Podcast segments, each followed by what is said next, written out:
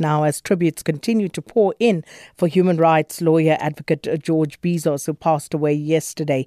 Uh, Bizos had died at the age of 92 here in Johannesburg and uh, uh was forced to flee a war in Greece as a teenager and became a South African lawyer of international standing. Uh, let's take you down memory lane uh, from when I hosted him on the 16th of March 2018 on the then Forum at 8. There was injustice in the village in which I was born. My father was the elected mayor of the village in, the, in 1934. He did it very well road, water, better school. But a dictator took over in 1936. My father was given an option jail if you don't resign as mayor. He did, but he still remained the, mayor of the village for the majority. And then Italy attacked Greece. Even though he was beyond the age where he had to be a soldier, he nevertheless volunteered. And Allied soldiers from Australia, New Zealand, the United Kingdom, Canada came to Greece and uh, Germany decided that they couldn't uh, go to the Soviet Union and leave behind uh, country like Greece, where the Allies had been given a place. And my father, after the fall of Greece to Germany, was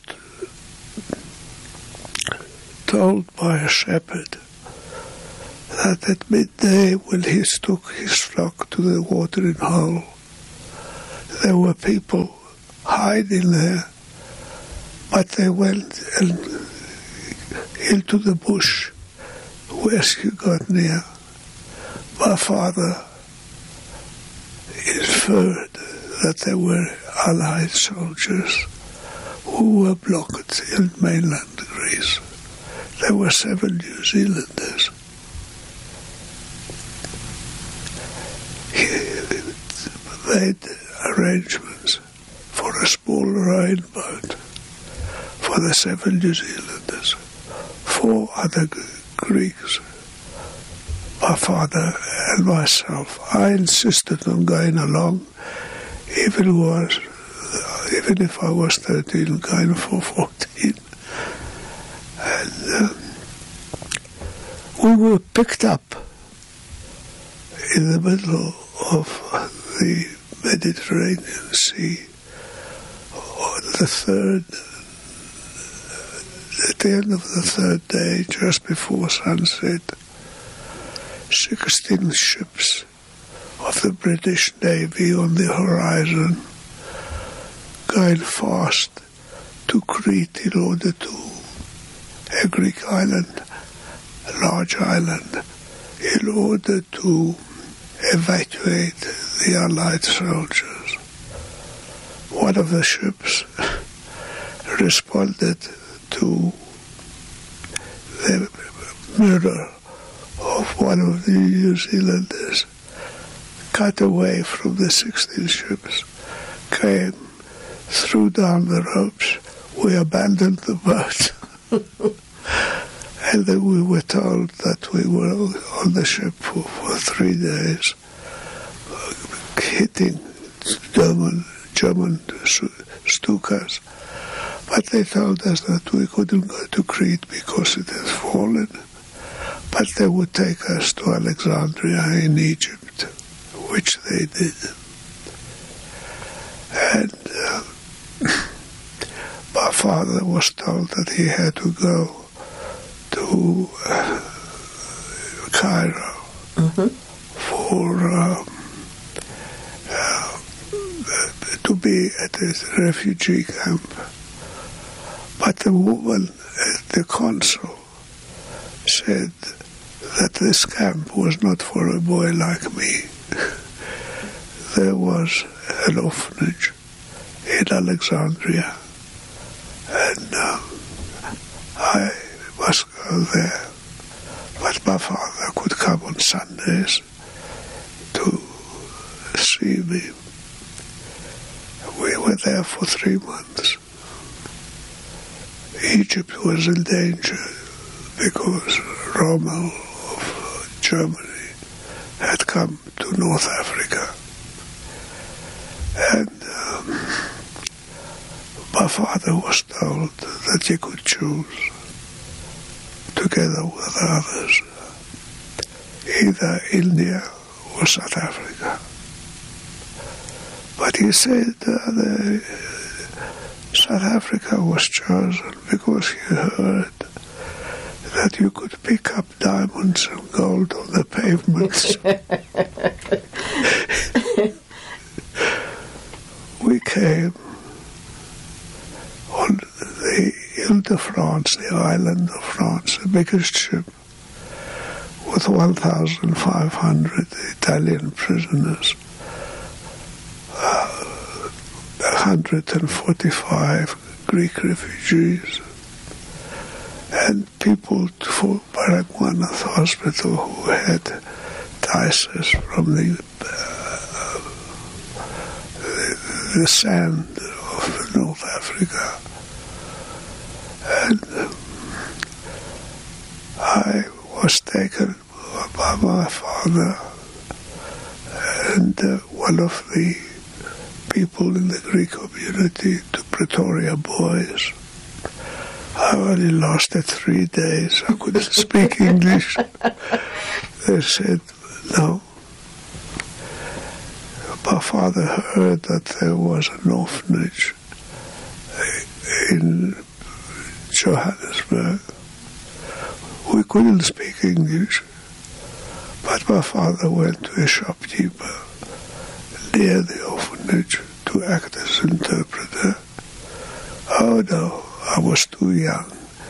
They only took people who were old enough to find a job, and this was never. And the shopkeeper said, Hey, um, you haven't got anywhere to place him when you are working. The shop can be a good teacher for him. I worked in the shop for three and a half years, no schooling. How old were you at that time? I was going for 17. Okay. And uh, one Friday afternoon, a woman came in and asked me whether I was the boy whose picture was in the Sunday Times a few years before. And I said, Yes, that's me. What school do you go to? I don't go to school. What? She called on the boss and said, How dare you employ a boy that should be in the classroom? I am a teacher Malvern Junior High. I'm coming on Monday morning, make sure that he's wearing his best. He's coming to my class in standard six. And um, that happened. Cecilia Feinstein was the teacher that looked after me for two years at that school. And then she became engaged to be married to women in the Eastern Cape. And uh, she had arranged with Frida Greenberg, this sister of one of the leading judges at the Athlone High School. I must go to the high school she had arranged for it. Frida uh, was, was a spinster, but quite older than uh, Cecilia, and she was the Cecilia English teacher. She took charge of me and uh, did very well comparatively.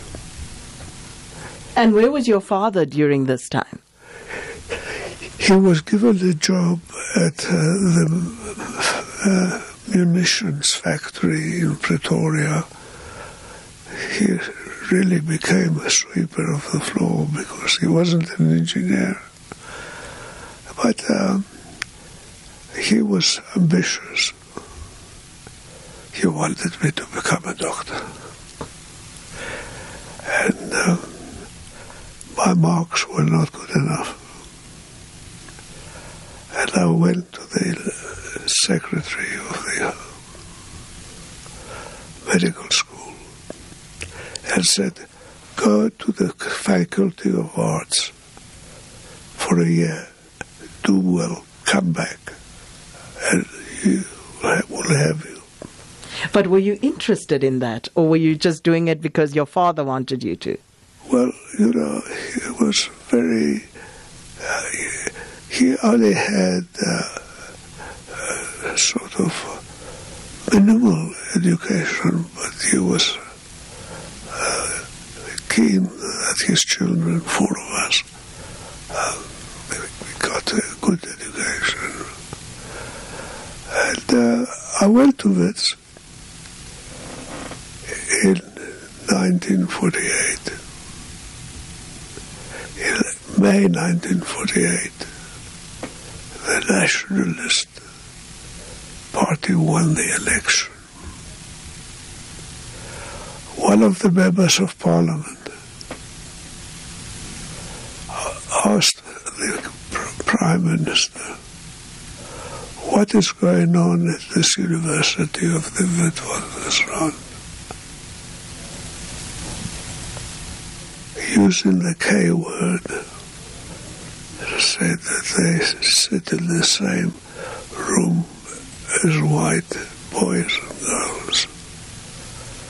And some K's walk arm in arm with white girls.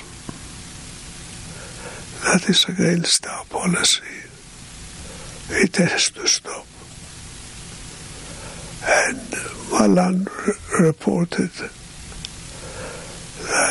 he was told by the university that unfortunately there was a small group of leftists who were responsible for that behavior.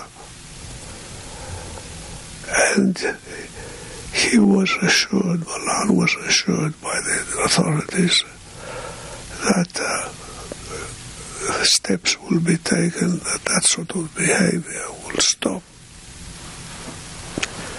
The next day, there was a protest meeting out of 4,000 students, about a thousand were in the Great Hall. And uh, most of the students had fought in the war. They were very upset with the nationalist party government. And uh, as uh, young as I was, I made a speech. If wanting equal treatment for our black fellow students makes me a leftist, I'm proud to be one. Uncle George, you know, all the work that you've done because we could we could talk to you the whole day, but of course uh, we don't have that luxury. Um, many people do know the stories, uh, the very prominent cases uh, that you actually uh, were part of and represented uh, some of the people who stood trial. Which one of those would you say um, was the one that really stood out for you. For whatever reason you know one of the cases whether it's because it's, it remains unsolved or you know whether uh, it's because of the impact that the uh, situation demanded which case has really stood out for you for these many that you've been involved in? I became an advocate in 1954 and I had after what I said about being proud. Dr. Motlana, who was a student in third year medicine, was a friend, and he came and said, Nelson Mandela heard that I made this statement. He wanted to meet me. He was three years ahead of me as a lawyer. And um, we became friends. And uh, I did a lot of cases in the 50s, particularly for women, because in the 50s a law was passed that women had to carry passes. They didn't have to before that. And I did a lot of those cases for the firm of Mandela and Tambo, who were um, attorneys. There were a couple of white attorneys, and particularly two women and particularly Shulamith Muller, who, to whom all the women went after they had burned their passes. They were arrested. And I did a lot of cases in the 50s, particularly for Mandela and Tambo. In 19 56. Mandela, Oliver Tambo, a hundred others were arrested and the charge was treason. I wasn't one of the official lawyers, but I had Isie Maisels, Bram Fischer, Bernard Berrangé, the top people. But they needed new ones to do some research work. And I became involved in the research, and I would meet Nelson Mandela, Oliver Tambo, Maisels, Bram Fischer, Berrangé. And uh, what happened in the end of 55, the first African uh, member of the bar as advocate, Duma who was a mathematics teacher, but he kicked out of office because he took part in a poll, in a, in a function against the government, mm. and particularly the, because his wife, who was a teacher, uh, was arrested for burning her pass. But anyway, the question of uh, the accommodation of the first advocate of the Johannesburg War. There were 22 applications to enter the group of Isie Maisels, the best advocate in the country. I applied, and for some reason or other, I was made a member of the group. Well, Duma Nokwe came to the bar. The small number of Afrikaner nationalists, when they heard that he was going to become a member of the bar, called for a meeting of the bar to bar him from becoming a member. Maisels, who was the leader of my group, had arranged with me that I would share with Duma Nokwe chambers at His Majesty's building. And Munnik, who became a judge in the Tra- Transkei, very Afrikaner nationalist, called for a meeting to for the bar to say that Duma Nokwe must go up at an office in Soweto. He, he wasn't to be with the white advocates at the center Johannesburg. And at the meeting, even though Bezos had agreed with me that I would share the chambers that I had been given, played the dumb, and at the meeting, Munnik said, we are short of space. Here is Duma Nokwe coming and we're going to give him an office. We are short of space. We share. And he's going to come here and take a room. And uh,